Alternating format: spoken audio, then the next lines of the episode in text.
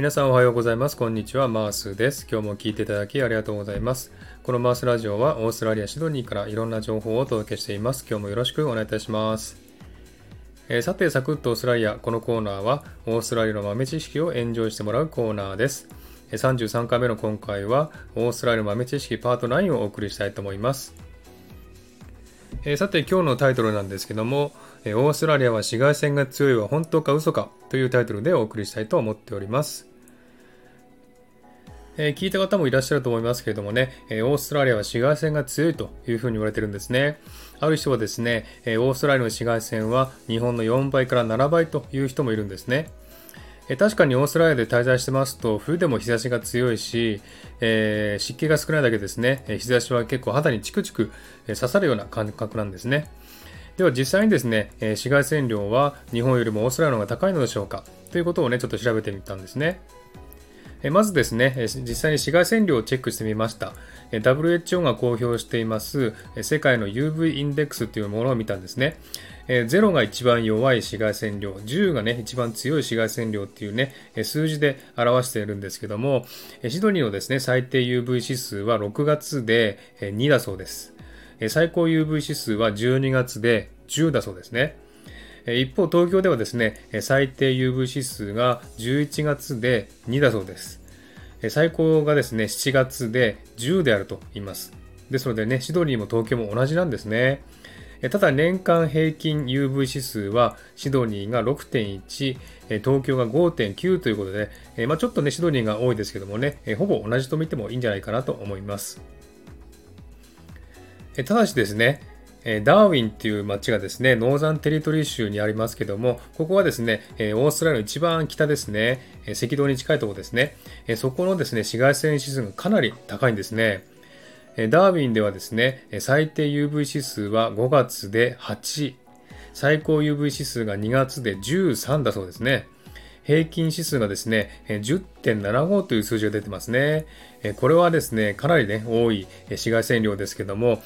これは多分赤道に近いからであるというふうに思われるんですね。でこの数字で見ると、オーストラリアの紫外線は日本よりも高いというね、ことができると思いますね。それからですね、紫外線量が多い原因、オゾン層の破壊というのをちょっと見てみたいと思いますね。えオゾン層というのはですね、地上 15km から 30km の間にある太陽からの紫外線を吸収する層なんですね。それが薄くなったり穴が開いたりすると人体に影響があります。で、オーストラリア上空のオゾン層は薄くて、えオゾンホールというものができていますので、えオーストラリアはですね、昔からですね、えオゾン層を破壊するフロンガスの使用を禁止してるんですね。えー、なぜですね、南極であって北極じゃないのかというふうに思いますけれども、えー、北極はですね、南極ほど気温が低くなくて山もあるので、穴が開いてもあまり大きくないということだそうですね。で、それで南極のオゾンホールが、えー、あるということなんですね。えそれからですね、紫外線の影響による皮膚がん。これはですね、結構多いんですね。で、オーストラリア人は皮膚がんが多いということは有名ですよね。3人に2人はですね、70歳には皮膚がんになると言われてるんですね。ですので私もですね、冬でもちゃんと日焼け止めクリーム塗ってますけれどもね、これは上空のオゾン層の破壊によると言われてますし、またあの白人の、ね、皮膚は弱いですので、紫外線でも弱いためというふうに言われています。で、それでアジア人と比較するとリスクが大きいということなんですね。あとですね、私の見たところによりますとね、白人は結構無頓着なところがありまして、よく夏になりますとですね、日焼け止めを塗らずに日光の下に長時間いてですね、顔を真っ赤にしてる人も結構よく見かけますね。オーストラリアの皮膚がんの発生率は減ってるとはいえですね、気をつけないといけないなというふうに思いましたね。え、そしてですね、紫外線予防法としまして、えー、まずね、日焼け止めクリームを2時間ごとに塗るというのが理想とされてますね。それから帽子、サングラス、長袖のシャツを着るということをね、推奨されてます。それからなるべく日陰で過ごすということをすることがいいと思いますね。あとですね、あの、オーストラリアですね、1980年に紫外線予防に対する指導対策を開始したんですね。でその内容はですね、覚えやすいように韻を踏んで作られた言葉があるんですね。それが、 Slip、Slop、Slap、Wrap ですね。このですね、4つの単語を使って紫外線を防ごうというふうに、言っております。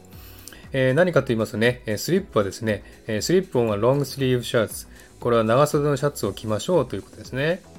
で Slop はですね、 Slop on sun sunblock、日焼け止めを塗りましょうという意味ですね。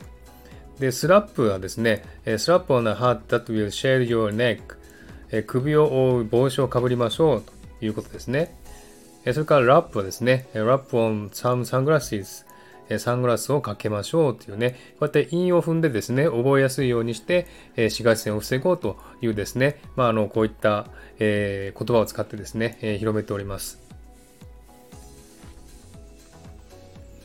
はい、という感じでね、今日は紫外線についてお話ししました。え、これからね、こちらも、え、夏になりますんでね、えー、ちょっと紫外線対策しっかりしていきたいなと思っております。え、ではですね、今日はこの辺で終わりにしたいと思います、え今日も聴いていただきありがとうございました。ハートボタンポチッと押してもらえたら嬉しいです。ではまた次回お会いしましょう。チェアス